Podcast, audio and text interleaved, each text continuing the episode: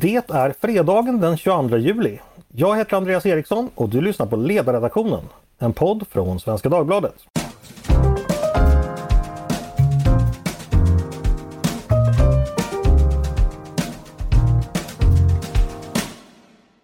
Varmt välkomna ska ni vara. Det är högsommar, det är fredag, det är dags för Svenska Dagbladets ledarredaktion att gemensamt försöka debriefa veckans händelser. Politiken och samhällslivet tar ju aldrig semester så vi har idogt fått för försaka salta bad, isande saftkaraffer och smultronstrån för att ge er det senaste vad gäller tyckande och tänkande. Med mig för att göra det idag har jag en stark trio obunden moderat tankekraft bestående av Maria Eriksson, Karl Sigfrid och Tove Livendal. Varmt välkomna alla tre! Tack så mycket! Tack. Hörni, jag var ute och la nät i veckan och då kom jag hem med tre hornsimpor. Men jag känner att dagens fångst är något helt annat. Jag sitter här med idel ädelfisk. Dasslocksstora piggvarar badande i skirat smör med färskriven pepparrot. Det är ni det för mig, förstår ni det? Gud vad fint! Hörni, eh, börjar med dig Maria. Hur har du klarat veckans värme? Ja, men jag tillhör de som tycker det är väldigt skönt när det är jättevarmt. Mm. Faktiskt. Så okay. jag har väl njutit. Jag har badat lite i havet här ute i Grisslehamn. Vad härligt. Skriver du bättre till och med, kanske i värme? Nej, det, det är väl arbetet möjligen som blir lite lidande då kanske när det är väldigt varmt. Okej, ja. Eh, Karl, eh, förra veckan rekommenderade dig att gå ut och dricka rom i regnet. Eh, nu har det inte varit så mycket regn att dricka i. Vad har du, vad har du ägnat dig åt istället? Ja, nej, jag har gömt mig på Svenska Dagbladets kontor. Det har ju varit mm. väldigt skönt luftkonditionerat. Perfekt när det har varit varmt ute. Mm. Just det. Angående det där med, med rom i regnet så kom det ett lyssnarmail eh, med lite bra trivia där om att eh, Janne Andersson, Mona Salins eh, bror, var den som eh, skulle ha spelat 12-strängad gitarr på just Rom i regnet. Eh, men vid en extra koll så visade det sig inte vara helt korrekt. Det var Lundell själv som gjorde det. Men Janne Andersson, eh, han spelade gitarr eh, på den låten, vilket han för övrigt gjorde på hela plattan, Ripp Rapp. Så nu, nu vet ni det.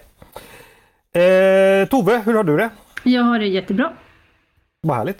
Har du eh, fått vidta några speciella försiktighetsåtgärder med anledning av värmen eller har du kunnat njuta? Nej, jag har väl, jag har i och för sig suttit inne en hel del och arbetat men eh, och sen var jag ju faktiskt en sväng till fastlandet tidigare i veckan och fick träffa mm. vikarierna i egen hög person. Det var jättemysigt. Mm. Eh, men sen eh, tycker jag, jag, tillhör, jag är samma sort som Maria, så jag gillar också när det är varmt. Och eh, en av de här fördelarna som kommer när det blir riktigt varmt är att man får en sån medelhavskänsla på kvällen, att man får, kan få en varm kväll. Och igår kväll så var vi på Roma-teatern och såg en härlig komedi och, och sitta ute sådär när klockan närmar sig tio och ändå kände att det är väldigt behagligt. Det, det är fantastiskt. Det låter det. Fantastiskt. Hörni, eh, vi ska dra igång veckans övningar. Jag tänkte vi skulle börja med någonting som han hända för redan förra veckan faktiskt. Eh, men det hann vi inte ta med i förra veckans fredagspodd. Nämligen att Sverigedemokraternas eh, vitbok dök upp. I alla fall första delen av den. Jag tänkte bara vi ska eh, kort beröra den. Eh, är det några av, i panelen som har hunnit läsa eller kika lite på den? Maria fick skriva om den så jag tror att hon har läst den mest av alla. Ja, Maria, eh, vad, vad var dina tankar när du, när du läste och skrev om den? Ja, jag har, har tittat lite snabbt på den och större delen, alltså den är ungefär på 60 sidor, det är två delar och 40 av de sidorna är ju biografiska redogörelser för olika personer som fanns då eh, kring, eller en grundargeneration som man pratar om. Liksom. Mm. Och det kom ju personer då från olika håll. Många kom, hade en bakgrund inom den här Bevara Sverige svenskt, eh, mm.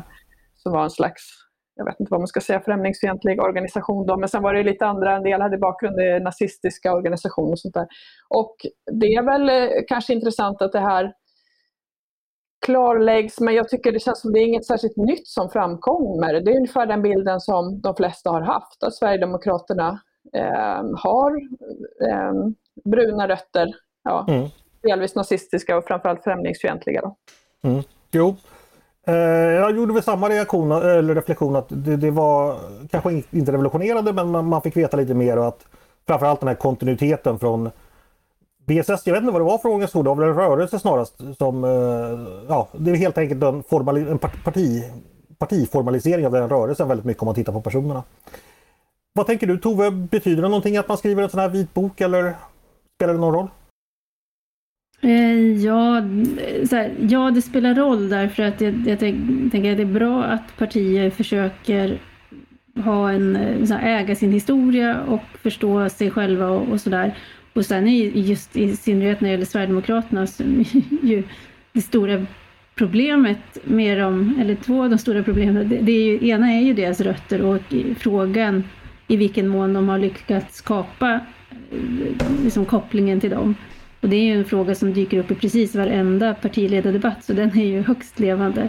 Och den andra, mm. andra problemet naturligtvis är en politik som driver framåt, men, men det går nästan inte att, att titta bara på politiken idag, utan den här frågan om deras förflutna kommer alltid. Så jag tycker att det är bra att de har gjort jobbet. Sen är det väl precis som Maria konstaterade i sin text, att mottagandet eller de första reaktionerna från partiet ger ju inte liksom något sånt här förtroendefullt in i, liksom intryck att man, man begriper och kan förhålla sig till det på ett vettigt sätt. Utan det var, de första initiala kommentarerna var väldigt avfärdande. Att det här har ingen betydelse och det, det, det, det definieras inte alls idag. Och då tycker jag Maria gjorde en väldigt elegant poäng av att konstatera att det här är ändå ett parti som i tid och otid lyfter fram det svenska kulturarvets betydelse för hur vi ska definieras som nation och framåt och vad vi ska vara. Och det vore konstigt att det inte då, samma logik skulle vara möjlig att applicera på deras eget parti.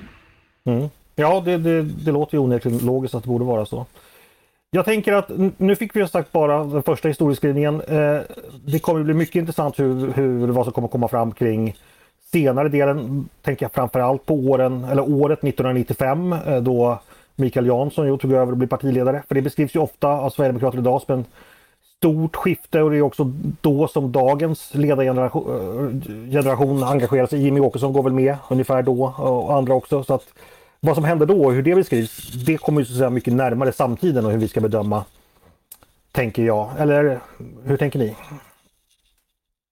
Ja, men det, återigen så blir frågan hur, vad gör man av det? För när man säger som i ett pressmeddelande nu att ja, men det här är, har obefintligt politiskt intresse, då är mm. frågan varför man ens gör en sån här vitbok. Och sen spelar det större roll om det var 1995 eller 1980 någonting. Det är ju, tycker jag, ganska liten skillnad. Nej, det ska bli intressant att se. Karl, eh, hur mycket tycker du eh, Moderaterna, och Liberalerna och Kristdemokraterna ska fundera på den här vitboken? Och, eller ska de fundera på den? Och det är det som framkommer där inför framtida förhandlingar med Sverigedemokraterna? Ja, nej men som Maria har sagt så alltså det som finns att fundera på med anledning av vitboken det är ju sånt som har funnits att fundera på redan före vitboken. Jag tror inte att det är någon av de här, eh, något av de här partierna som är förvånade över det som kommer fram. Därför att det är ju ungefär den bild som eh, folk hade redan tidigare. Det, det, är möjligt att det finns en och annan detalj som är ny men på det stora hela så, så är det ju ungefär den, den bild som vi redan hade. Eh, så jag tror att man kommer nog sitta ganska still i båten, kanske inte göra en större sak av det här än man behöver. Mm. Och sagt, det ska ju skrivas en ytterligare del också då som ska gå in på, på ideologin och den vidare historien.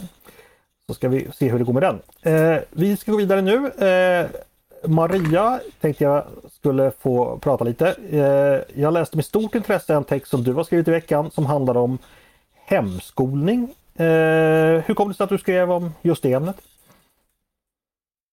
jag har länge tyckt att det är en viktig politisk fråga och det kan ju tyckas vara en ganska så här, marginell fråga för att jag tror många tänker sig att ja, det här är något som överhuvudtaget inte förekommer eller att det skulle vara några eh, ja, extremfall. Liksom. Men dels så tycker jag det är en principiellt viktig fråga att mm. eh, familjer faktiskt själva ska kunna fatta ett sådant beslut att barnen inte ska gå i skolan utan undervisa på ett annat sätt. Och sen har jag ju eh, också kommit i kontakt med många familjer som av olika skäl hemundervisar sina barn eller ja, vars barn inte går i svenska skolan. Mm. Vad, vad, kan det vara för bakgrund eller för orsaker till att man väljer den här lösningen? Då?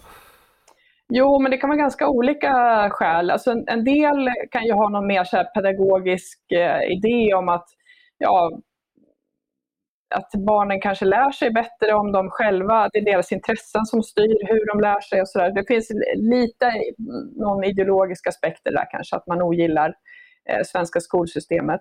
Eh, för många som jag har träffat så handlar det om att barnen har mått dåligt i svenska skolan. Det kan ju vara barn som har autism eller olika sådana här neuropsykiatriska diagnoser. Man pratar mycket om hemmasittare och där skolan inte fungerar alls. Och då blir liksom enda alternativet att, att ta barnen ur skolan.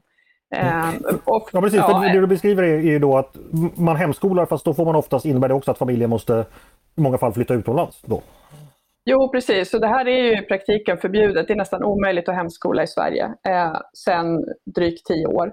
Och det har ju lett till att många familjer då flyttar till andra länder. Eh, och jag har ju tidigare läst om det som flyttat till Åland, men jag har ju senaste året förstått att det är familjer som bor på väldigt många ställen i världen. Eh, jag var i Spanien i våras och träffade en del där och det är folk som flyttar till, eh, till Prag eller till ja, alla möjliga andra ställen. Mm. Så min poäng är också så att jag tror att lagstiftarna har tänkt sig att ja, men nu förbjuder vi det här och så är problemet ur världen.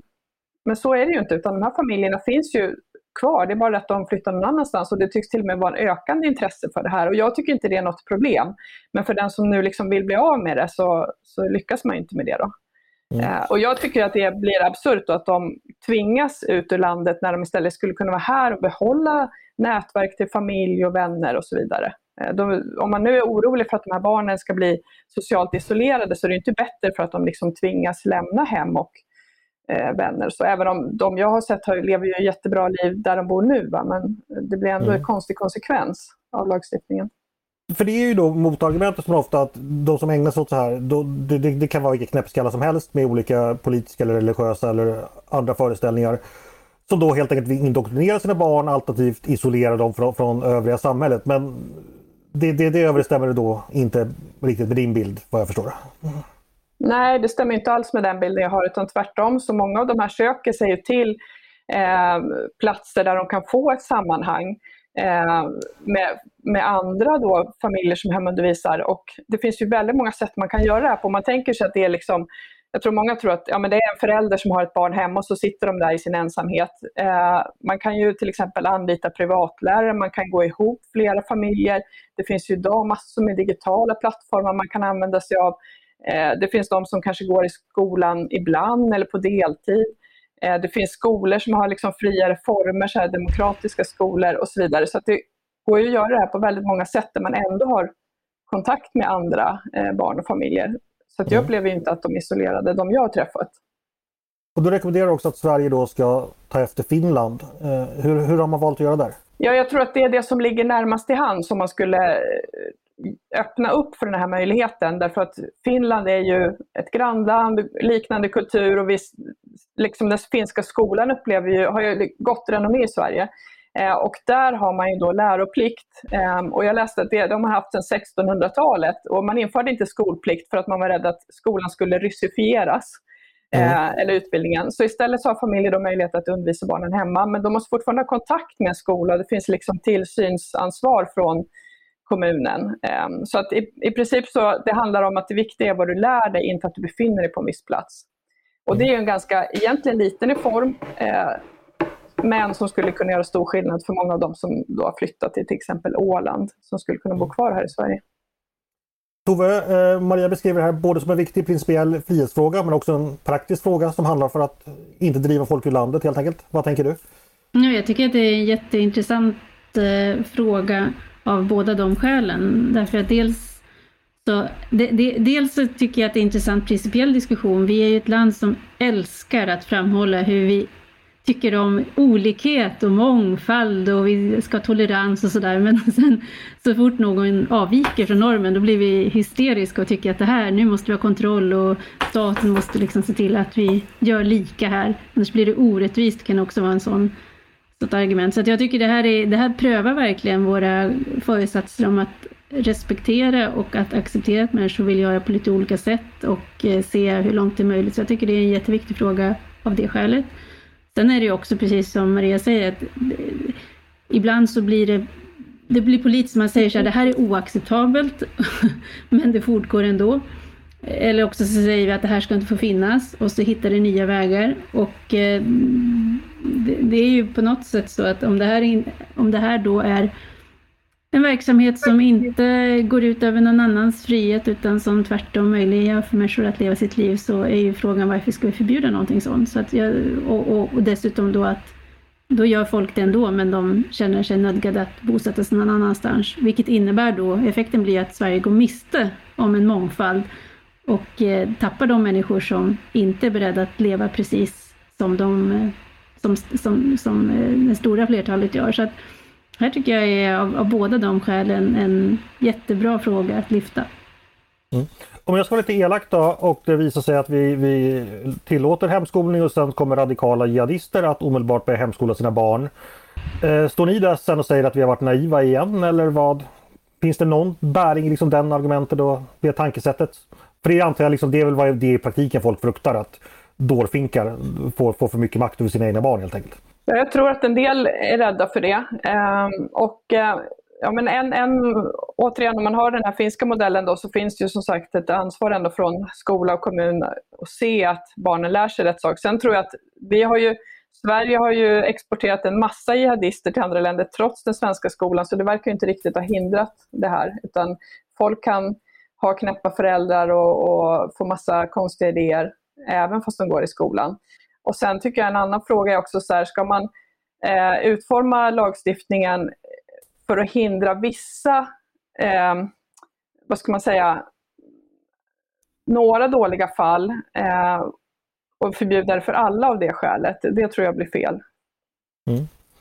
Eh, Karl, vad säger du om det här? Eh, du får vara då eh, bedöma realismen i det här. Kan det hända någonting på den här fronten? Tror du att politikerna skulle kunna ändra sig eller kommer man ligga kvar där man ligger idag?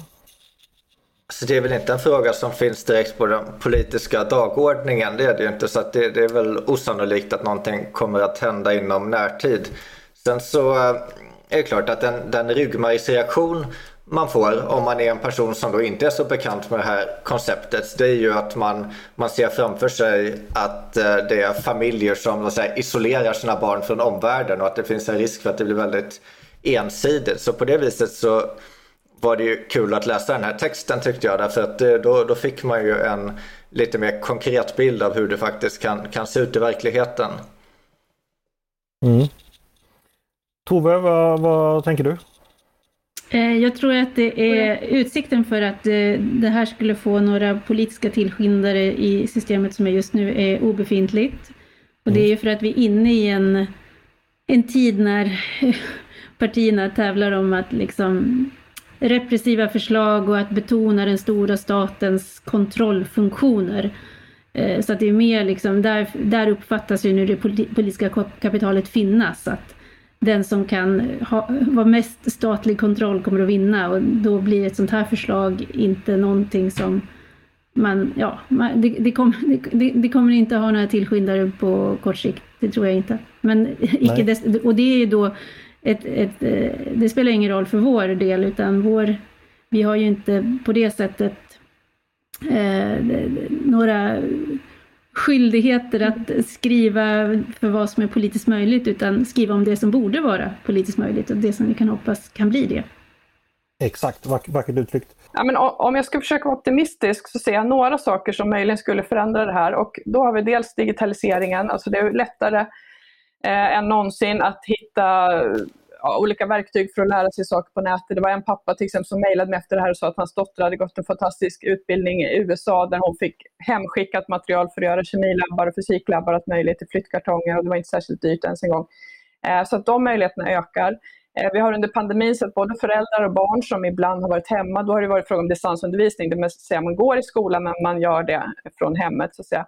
Eh, så jag tror en del har liksom fått smak för det här och kanske sett att det fungerar. Och sen har vi inte minst den här frågan med hemmasittare då, som är ett ökande problem och det är ändå tror jag att väldigt många faktiskt vill göra någonting. Så det finns ju de som säger att åtminstone kanske de hemmasittare skulle kunna eh, undervisas hemma istället för att de inte får någon utbildning alls eller att föräldrarna tvingas betala böter. Det, det tror jag skulle kunna möjlighet till en öppning. Och sen tror jag också det här med att hela, inte bara pandemin, digitalisering, många eh, arbetar mer flexibelt, vuxna får smak för att kanske jobba på distans eh, delvis och sen så börjar barnen i skolan och säger man va? Kan jag inte åka en månad här nu till Spanien för nu måste barnen vara i skolan hela läsåret. Så jag tror att det finns på sikt många trender i samhället som faktiskt talar för att det kommer behöva bli en öppning i den här frågan. Ja, så är det såklart. Eh, det är ju bara att vår tid råkar ha en olycklig politisk förkärlek för de storskaliga patentlösningarna där alla ska gå åt samma håll. Men naturligtvis så är det ju viktigt att ett tolerant, öppet och pluralistiskt samhälle erbjuder alternativ. Eh, vi får ta med oss din optimism då, eh, Maria, och så hoppas vi på det bästa. Med det ska vi gå vidare till eh, nästa ämne som jag tänkte ta upp och då är det en sak som eh, som du har skrivit i veckan som jag tyckte också var mycket intressant. Eh, du har spanat lite kring hur bland annat ändringar i utlänningslagen men också andra politiska förslag riskerar att göra det svårare för akademiker att komma till Sverige och bedriva forskning. Eh, berätta, vad, vad, är det du har letat fram för något? Eller hur tänker du kring detta? Ja, alltså forskarvärlden det är ju en internationell värld och forskare från Sverige eh, är ju verksamma utomlands ofta en del av livet och utländska forskare är verksamma i Sverige. Och eh, då vill man ju också gärna att den kompetensen som uppstår till exempel då när vi har utländska forskarstudenter som blir färdiga att den också ska kunna stanna i Sverige, att de ska kunna jobba på svenska företag eller svenska högskolor och så vidare. För de har ju ofta en en väldigt eftertraktad kompetens. Men det som har blivit svårare nu det är för dem att få ett eh, permanent uppehållstillstånd så att de kan stanna i Sverige. Och det var för ett år sedan ungefär som det kom en ny utlänningslag och den sa då att eh, man ska införa försörjningskrav för att få permanent uppehållstillstånd. Och försörjningskrav det innebär då att man ska ha en varaktig sysselsättning. Det tolkar Migrationsverket som att man måste ha en eh, sysselsättning som ska vara i minst 18 månader. Och det passar inte riktigt med den här typen av jobb, framförallt inte då i, på eh, högskolor och universitet därför att då är det väldigt ofta korta kontrakt det handlar om. Alltså att man får ett ettårigt kontrakt som sen då förnyas om och om igen. Eh, och det är kanske inte riktigt mm. så man tror att det funkar på stora statliga institutioner men, men så är det väldigt ofta för den typen av tjänster och kanske framförallt då de tjänsterna som är för lite nyare forskare, alltså sådana här postdoc-tjänster och liknande. Det var också ett problem det här med, med att det talas om nya typer av språkkrav, då inte bara för medborgarskap utan även för permanent uppehållstillstånd. Hur, hur skulle det kunna påverka akademiker? Ja, exakt så är det. Och, och eh, språkkrav för att få permanent uppehållstillstånd det är ingenting som finns idag. Men Migrationskommittén, det är den som har lagt grunden till de här, det här problemet som jag beskrev med, med försörjningskravet och, och de problem som uppstår där. De har ju då också föreslagit att man ska ha krav på svenska kunskap och krav på samhällskunskap för att man ska kunna få ett permanent uppehållstillstånd. Alltså inte för medborgarskap utan bara för ett uppehållstillstånd. Och det kan man ju tycka eh, att okej, okay, det kanske kan ha en plats i vissa sammanhang. Till exempel när man pratar om parallellsamhällen och utanförskapsområden och så vidare så är det ju en ganska stor enighet mellan partierna om att svenska språket är nyckeln och så vidare. Men när det gäller andra eh, delar av samhället, alltså teknikföretag och, och, och högskolor och sådär så, så är det ju ändå engelska som är själva arbetsspråket. Och är det så att någon som kommer inte kan svenska så är ju inte det ett problem. Alltså folk kan göra sig förstådda i de sammanhangen och det är ju inte ett stort problem i vardagen heller. Så att det är som att politikerna bara tittar på de här eh, utanförskapsområdena, den problematiken och sen så försöker man passa in hela migrationspolitiken för att lösa just det problemet. Då skapar man samtidigt helt nya problem inom, inom andra områden som man kanske då inte fokuserar på. Till exempel då de här mer högkvalificerade eh, migranterna som kommer. Risken är väl att man skulle kunna äventyra eh, eventuellt då jämlikheten. Då skulle väl argumentet emot vara då att, så att säga, den globala överklassen av forskare de får en gräddfil in i Sverige medan flyktingar som inte har, eh, ja, som representerar en annan klass då får det mycket svårare. Det kanske politikerna tänker på också. Det vet jag inte men jag kan tänka mig att diskussionen skulle kunna hamna där. Mm, jo men det, det, tror jag också. Å andra sidan bara genom att vi säger att det finns ett försörjningskrav så har vi gjort så att det är lättare att komma för de som eh, lättare kan få ett jobb och försörja sig än för de som inte kan det och så vidare. Så att det där tror jag inte är så kontroversiellt att, att man ställer vissa krav och att olika människor har olika lätt eller olika svårt att uppnå de här kraven. Alltså dit, eh, mm. den punkten har vi redan så att säga kommit till. Och där har vi väl alltid varit i någon mening. Jag tror att alla länder har någon typ av meritbaserad migration. Men det ska också sägas det här med att Sveriges kompetensförsörjning i form av eh, kvalificerade forskare och utbildade forskare. Det är ju ingen liten sak för liksom Sveriges framtida konkurrenskraft. Alltså vi behöver helt enkelt ha hit väldigt utbildat och duktigt folk kan man väl säga. Jo, jo så, så är det ju. Och de här högkvalificerade jobben de eh, skapar ju också behov av enklare jobb runt omkring. Så, så att de kan ju ha så att säga, en positiv effekt också med ringar på vattnet så att säga. Mm. Tove, vad tänker du om det här som eh, Karl berättar om? Jag tycker att det är väldigt viktig poäng och det är ju ett välriktat skott i foten som Sverige gör och det är precis som Karl skriver att vi kan liksom hålla en tanke i huvudet samtidigt. Vi har ju skällt på Moderaterna för att de i tid och otid använder det här lite sverigedemokratiska språkbruket om att tala om invandringen som vore det en enda sort. När man behöver skilja på olika sorters invandring och där en del kanske behöver begränsas och eh, ses över och hittas vettiga liksom, nivåer på och andra är sådana som vi behöver lägga ner väldigt mycket kraft på att få hit. Och när det gäller att kunna ha tillgång till den främsta akademiska kompetensen så behöver Sverige, det pågår en stenhård talangjakt där ute och den behöver Sverige vara en del av. Och då kan vi inte ha, liksom, ha samma regler för all sorts invandring, det går inte. Det här är vansinnigt och kostnaderna för att, vi, att de här talangerna väljer ett annat land blir jättestora för Sverige på sikt. Så det är så angeläget och här behöver i synnerhet då borgerligheten eh, orka att se att det här är olika saker och, hit, och liksom stå upp för att det behövs olika sorters regelverk för olika sorters invandring. Mm. Just det. Eh, bra att du plockade upp det här eh, Karl tycker jag. Eh, Maria, har du någonting att tillägga att, eh, kring just det här ämnet om eh, olika sorts invandring och vikten att dra till sig kompetens? Nej, men jag undrar ändå om det är någonting som verkligen bara gäller akademiker. Jag tänker att vi har ju brist på kockar, till exempel rekryteras kockar från Spanien och Frankrike, Sverige. Är det nödvändigt att de kan prata svenska eller kan eh, känna till Gustav Vasa eller, eller att de har en varaktig sysselsättning? Alltså det, eh, jag tror nog att frågan faktiskt är större än, än bara så att eh, det här är ett problem som gäller även andra sektorer. Vi höjer alltså ett varningens finger för för mycket Gustav Vasa-krav på våra invandrare. Vi ska gå vidare hörni. Eh, det händer ju lite där ute i sommarsvall, sommarhettan i alla fall. Eh, en story som puttrar det är konkurrenten DNs granskning av Sveriges Radio.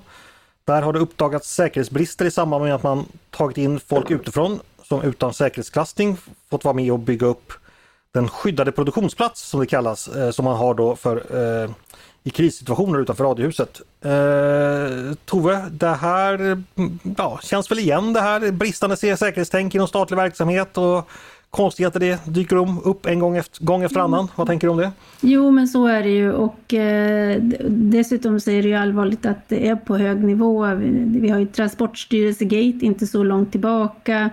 Vi hade Sveriges Radio eh, i Gävle som också det var inte heller så länge sedan och alla de här blottorna är ju på något sätt, det är en illustration om att vårt totalförsvar är inte starkare än de svagaste länkarna och de här aktörerna som det handlar om, är det på är det på nivån Sveriges Radio, är det på nivån eh, statliga myndigheter så får det inte vara blottor. Det är ju det som är slutsatsen. Och nu är det väl, eh, här står ju fortfarande ord mot ord kan man säga. Dagens Nyheter eh, hävdar ju att man har då haft utländska IT-tekniker som inte har säkerhetsprövat och att en av dem också har varit och arbetat tidigare för, för ryska RT eh, och för mm. ryska försvarsdepartement, försvarsdepartementets eh, tv-nätverk.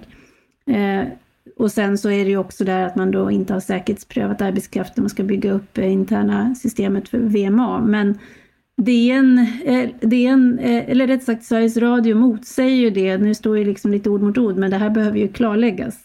Det är, mm. och det är liksom, den här storyn får inte tappas bort. Nu har ju Silla Bänke gjort sig otillgänglig och hänvisar till chefer under sig, men det här behöver redas ut klart och tydligt därför att Sveriges Radio har en särställning också i vårt försvar. Mm. Eh, Tove, du har aldrig berättat för oss vår skyddade produktionsplats i händelse av ofred. Eh, vart ska vi ta vägen då? Ja. För att göra ledarsidan? är, är det en hemlighet? ja, jag tror inte jag ska sitta och yppa det i våran podd. Okej, eh, det är Toves köksträdgård kan, kan jag berätta. Vi har tillgång till mat och så. Eh, ja, ni vet väl förr i tiden hur det var i Sverige. Då hade vi något som hette högkvarterszonen. Eller den finns väl kvar fortfarande tror jag. Eh, då både vissa medier och eh, försvarsledning och regering skulle flytta ut till stora djupa skogen, Mörkerskogen någonstans i Mellansverige och därifrån skulle Sverige styras. Och där fanns till och med plats för att ha en liten riksdag. Hela riksdagens krigsdelegation på 50 personer skulle kunna sammanträda där och fortsätta stifta lagar och styra Sverige. Hur är det nu då? Ganska fint så? tycker jag. Jo, det är säkert så, men jag hoppas man har flyttat på det lite nu för jag tror man avvecklar lite, lite av det. Så att, så att man har väl kanske bytt plats hoppas jag. Vi har ju för säkerhets skull delat upp ledarredaktionen så vi har ju en enhet här på Gotland och sen har vi en på fastlandet. Det är rätt viktigt tycker vi. Precis, och vi är aldrig på samma plats. Vi äter aldrig samma mat heller där vi beställer på restaurang. Så det finns, och det finns alltid en designated survivor någonstans så att vi har vår contingency plan. Förutom när vi Klar, möts det- på de här hårda träningslägren och liksom utsätter oss för att äta surströmming och så. Ja, det, it was a gamble Tove, det var ett gamble. men, men, men vi klarade oss. Och vi gick starkare ur det. Absolut, ibland kan det vara värt att ta, ta, ta lite risker. Hörni, eh, vi ska gå vidare. Då kommer vi till mitt favoritmoment, det jag kallar svar direkt. Då vi i realtid testar den politiska kompassen hos vår redaktion. Jag ställer dem inför aktuella frågor och de får omedelbart ge respons på detta. Helt enkelt ge svar direkt. Eh, ni har ju alla varit med om det tidigare. Är ni, är ni beredda att använda era politiska kompasser sekundsnabbt? Ja. Vi gör ett försök. Säkerhetspolischefen förklarade idag att hon anser att regeringen går försikt, för, för försiktigt fram i kriminaliseringen av de som stödjer terroristorganisationer med sin närvaro.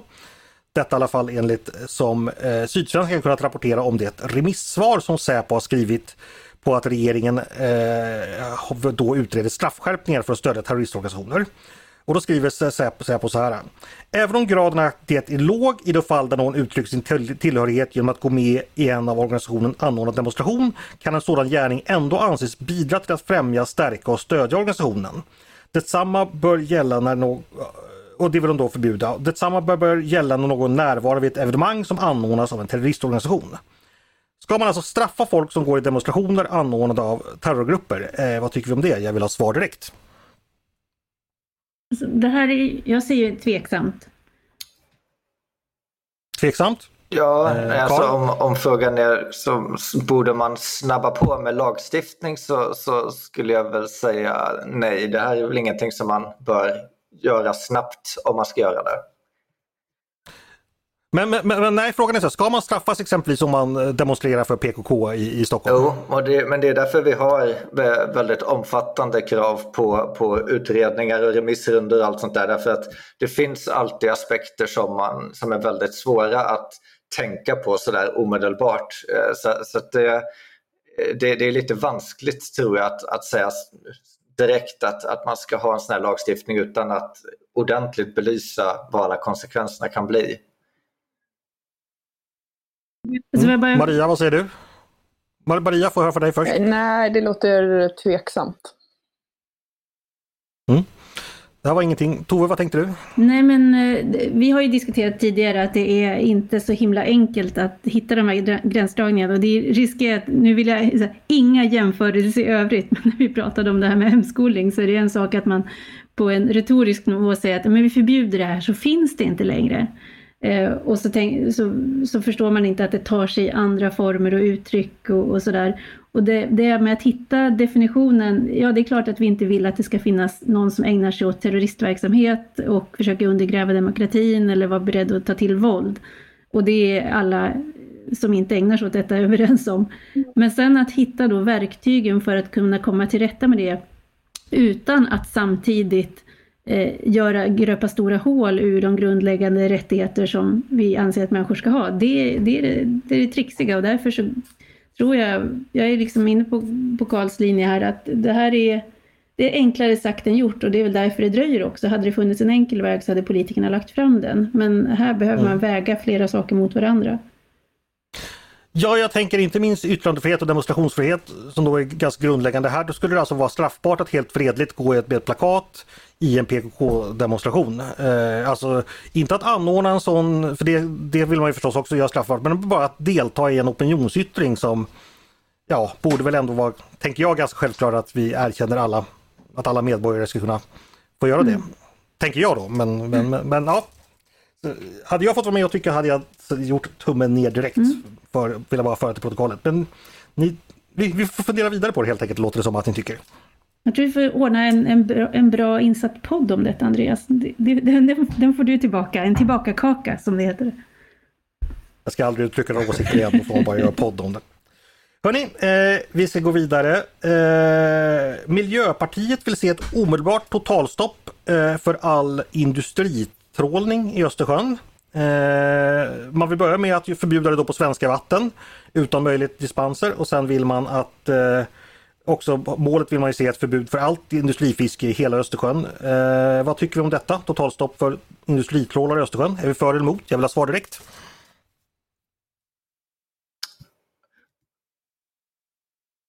Svar direkt var det. Ja. uh, ja, här, får man, in, får man så att säga jag antar att förslaget kommer för att det här skapar så mycket skador och de är jag naturligtvis emot. Sen vet jag för lite grann om liksom ja. den andra sidan. Men att, att... Det handlar om utfiskningen av ja, Östersjön såklart. Ja. Och, och att den här fisken äts ju inte upp av människor utan det blir ju mm, fiskmjöl och sånt där. Ja. Ja, men då, är väl, då får jag nog vara jag positiv till, till vad man vill åstadkomma och sen måste jag nog läsa på mer om vad konsekvenserna blir av det. Maria, vad säger du? Ja, jag, jag, kan väldigt, jag håller med, jag kan väldigt lite om sakfrågan, men om det, det låter ju på ett sätt självklart om, men då är frågan varför man inte har gjort det. Det måste ju finnas några eh, baksidor, tänker jag. Eh, och mm. sen finns det ju andra exempel då när man har, det borde finnas ett intresse för fiskenäringen kanske att se till att det inte blir utfiskat och sådär, så hur skulle man inte kunna gå den vägen istället på något sätt? Mm. Jag kan tänka mig att det finns en del komplikationer också när du har olika länder som, som skickar sina eh, fartyg som då eh, fiskar i internationella vatten. Och, och alltså det, det, är inte bara det är inte så att Sverige kan bara sätta ner foten och säga att nu är det det här som gäller i Östersjön. Så jag, jag har en känsla av att det, även om det hade varit så att det funnits en väldigt tydlig och eh, enig inställning i Sverige. Så inte ens då hade det nog varit enkelt det här. Nej, så är det. Jag kan berätta att när jag stod och rensade mitt nät med de här tre hornsimporna i förrgår, då dök det upp en karl då som frågade, ja, sådana frågor man alltid får när man står och rensar nät. Har du fått något? Och då berättade jag och kompisen om våra hornsimper. Och då började han genast skälla på EU och danskarna som han påstod då var väldigt sluga i förhandlingar och alltid lyckades tillskansa sig för stora fiskekvoter. Det, det, det var det som var problemet. Jag vet inte heller om det är sant men, men så, så sa han i alla fall. Om man tror att man får höra sanningen när man står och eh, rensar nät så, så var det i så fall sanningen. Hörni, vi tar en till. Eh, kriminella advokater hotar rättsstaten, varnar Liberalerna. Detta att efter att några, eller närmare bestämt eh, två advokater har dömts till långa fängelsestraff för mycket grov brottslighet begånget eh, inom ramen för deras advokatverksamhet.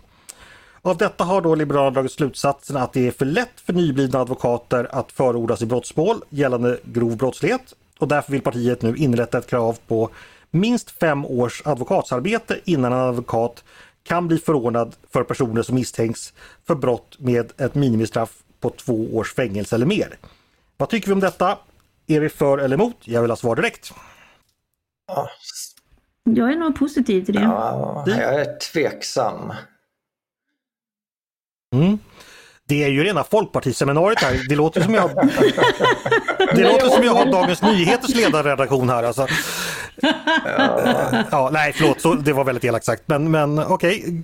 Ja, Karl, vad skulle du säga? Ja, du jo, nej, men, ja, jo, för jag, jag tänker att det handlar Alltså när man, om man har ett eh, krav på att man ska ha ett visst antal års erfarenhet så, så är det säkert eh, väldigt relevant när det gäller att eh, då försäkra sig om en viss kompetens och så vidare. Här handlar det om att man ska ha en viss karaktär och då, då är mm. frågan om i, i vilken mån den typen av krav på att man ska ha varit verksam i fem år, om, om det är ett bra sätt att skilja mellan de som har då god karaktär och de som inte har det. Mm. Ja, det är, en, det är en vettig invändning. Maria, vad tänker du? Ja, det låter rimligt, men om man redan är advokat så har man väl, man har ändå liksom gått en viss väg för att komma dit då, borde inte det räcka? Mm. Också en vettig urskiljningskriterium. Tove, vad, du, du, lät, du var försiktigt positiv. Vad, vad, du gillar det här?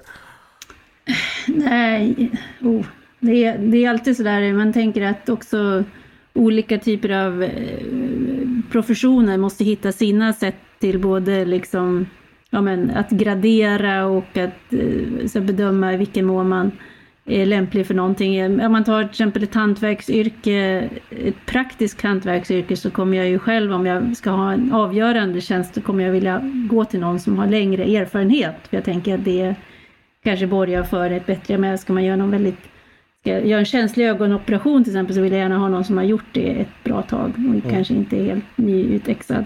Och här är det väl både eh, en form av och så här att ja, men eh, när du är alldeles färsk och inte har varit med om så mycket än så kan det bli eh, känsligt att det, det kan vara, vara, ganska tungt att ta sig an som tunga mål till det. Så jag, jag bara gör en det jag kom att tänka på det var när jag var och besökte Migrationsverkets förvar i Märsta vid tillfälle. Eh, och slogs av att de personerna som var där var så väldigt unga. Och då, där satt ju då allt ifrån liksom, ja men individer som eh, kanske inte hade kommit heller så långt i livet, men andra med ganska, tror jag, tungt eh, levnadskapital och kanske till och med våldskapital också. Det var ju som alla sorter. Och då funderar jag på vad, vad har de här unga människorna att sätta emot? Mm. Eh, så att jag tänker att det finns någonting som kan komma av erfarenhet, både livserfarenhet men också yrkeserfarenhet som kanske inte är så dumt att ha med sig när man ska ta sig an lite tyngre saker. Det är det jag tänker är spontant skulle kunna, det är det man vill uppnå här. Mm. Okej, bra. Men då fick vi i alla fall lite temperaturmätning på vad, vad redaktionen tycker om eh, lite förslag. Eh, ni ska hem och läsa på om fiskekvoter och ni ska, eh, vad var det mer? Ja, lite försiktigt positiv i alla fall till det här med advokater. Hörni, eh, ska vi gå vidare? Ja. Mm. med, med, med, med, bävan inför att jag vet vilket moment som väntar. vi ska gå vidare till mitt favoritmoment också faktiskt. Eh, som är vår lilla då trivia tävling kan man kalla det, det är inte så allvarligt. Vi kallar den för Är du smartare än en ledarskribent? Och då är tanken att ni där hemma, ni ska då tävla mot våra pan panelister eh, kring frågor kring politik och andra närliggande ämnen. Så ni får sitta och föra anteckningar på hur många rätt svar ni har och sen får vi då höra hur våra panelister sköter sig själva så får ni veta om man är smartare än en ledarskribent. Eh, denna veckas ämne är förstås semester och semesterresor eftersom det har ah, hela Sverige utom oss just nu. En som åkte på semester en gång i tiden det var Annie Lööf. Eh, I januari 2013 var hon bortrest men hon fick avbryta sin semester. Varför då? Hon höll på att bli avstådd. Tove. Tove, ja. Kör. Jo, det var, nej men det var ju, det var väl då de här handlingarna kom ut till eh, stundande partikonvent och det var månggifte och allt möjligt som fick åka hem och hantera de eh, mediala svallvågor som kom upp i, efter det. Helt rätt. Eh, det var då ett utkast till ett, ett uh, idéprogram som togs fram då med, med månggifte och eh, kraftigt ökad invandring och sådär och då mullrade helt enkelt i leden så att eh, Annie Lööf kände sig tvungen att, ja, för att inte bli avsatt på hemmaplan var hon tvungen att åka hem. Eh, vi får en följdfråga där. I vilket land var hon? Ingen som vågar chansa ens? Nej, då kan jag avslöja att hon var i Thailand. För på den tiden var det inte så skam, skammigt att ha flugit till Thailand. eh, hörni, vi tar eh, nästa fråga. Eh, semesterregeringen är ju ett begrepp i svensk politik. 1936 så satt den efter att Per Albin Hanssons regering avgick i juni efter en strid om försvarsfrågan. Den nya regeringen satt alltså från juni fram till valet i september samma år, därav namnet. Vilket parti bildar den här regeringen som kallas semester, semesterregeringen?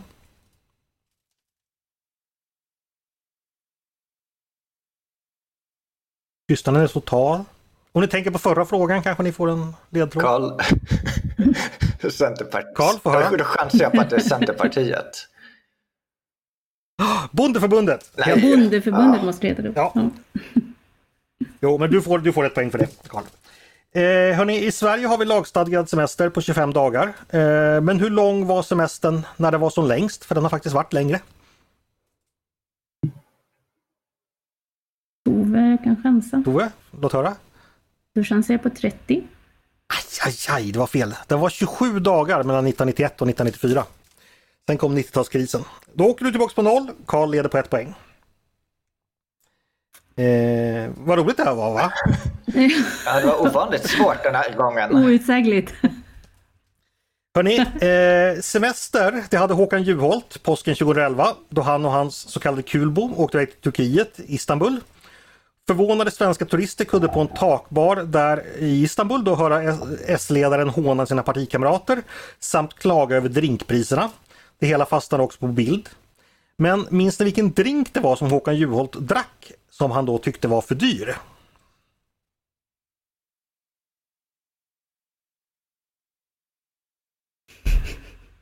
Ni får chansa utan straff här nu, så kör bara någonting. Rom och cola. Ja, det var fel. En mojito. Ja, fel. En margarita.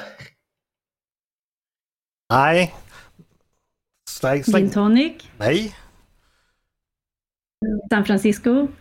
Vi pratar ju, My name is Juholt, Håkan Juholt. Han drack förstås Dry Martini. Eh, Men det är den där bilden De- han sitter på någon flamingo i en pool, eller?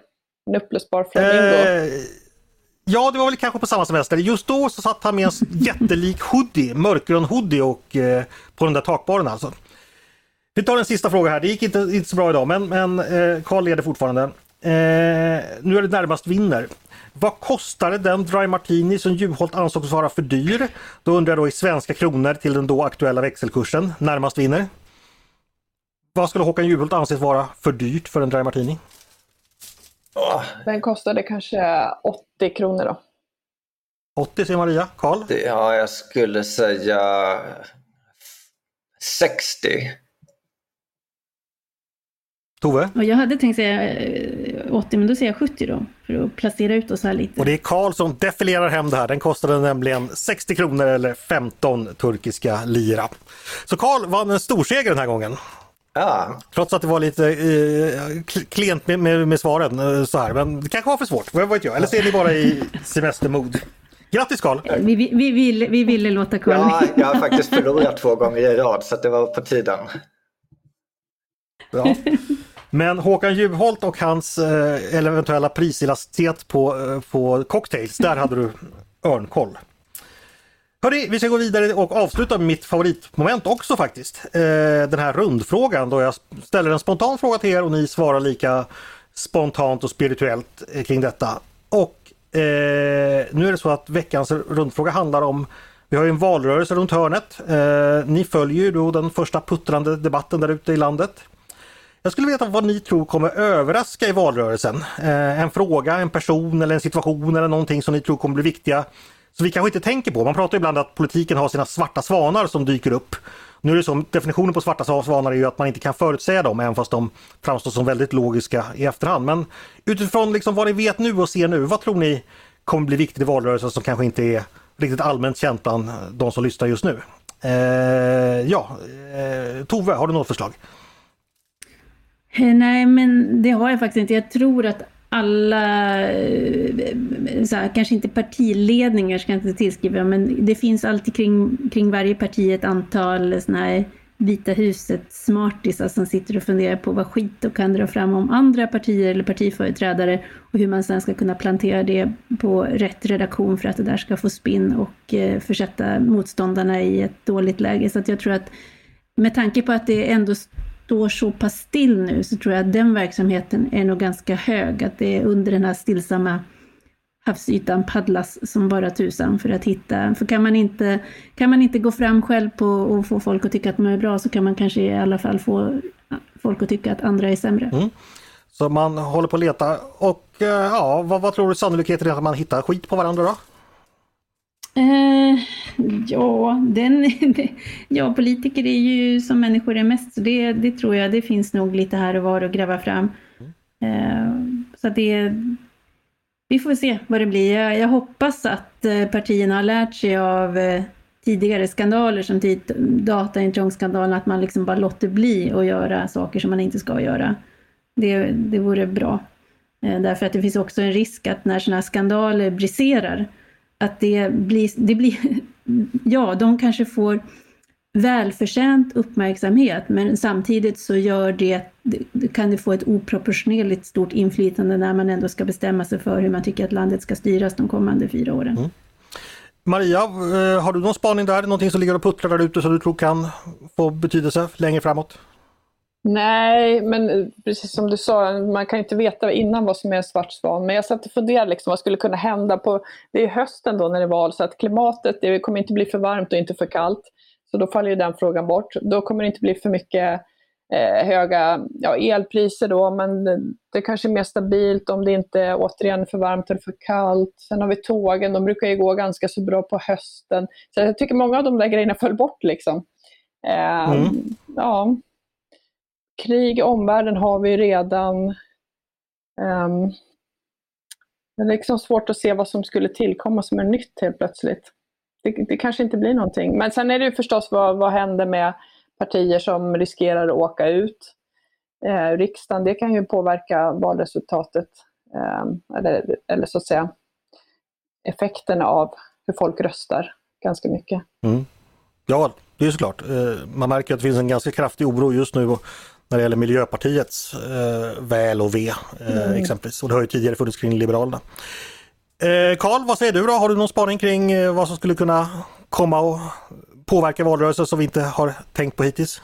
Ja, alltså ingen direkt så spaning, någonting som jag ser som jag ser är på väg. Men däremot så, alltså någonting som sker lite då och då, det är att de får stora ekonomiska kriser nere i Sydeuropa. Och, och där kan man väl tänka sig att eh, om, om det inte blir så framgångsrikt det här arbetet nu med att eh, få ordning på inflation och ekonomi och allting, att det kan uppstå sådana nya kriser så plötsligt kommer EU och säger nu ska Sverige betala så här många hundra miljarder in i någon fond. Och det, den typen av frågor kan ju bli sånt som skapar kaos och splittrar de politiska blocken också, för det är inga sådana här typiska höger-vänster-saker.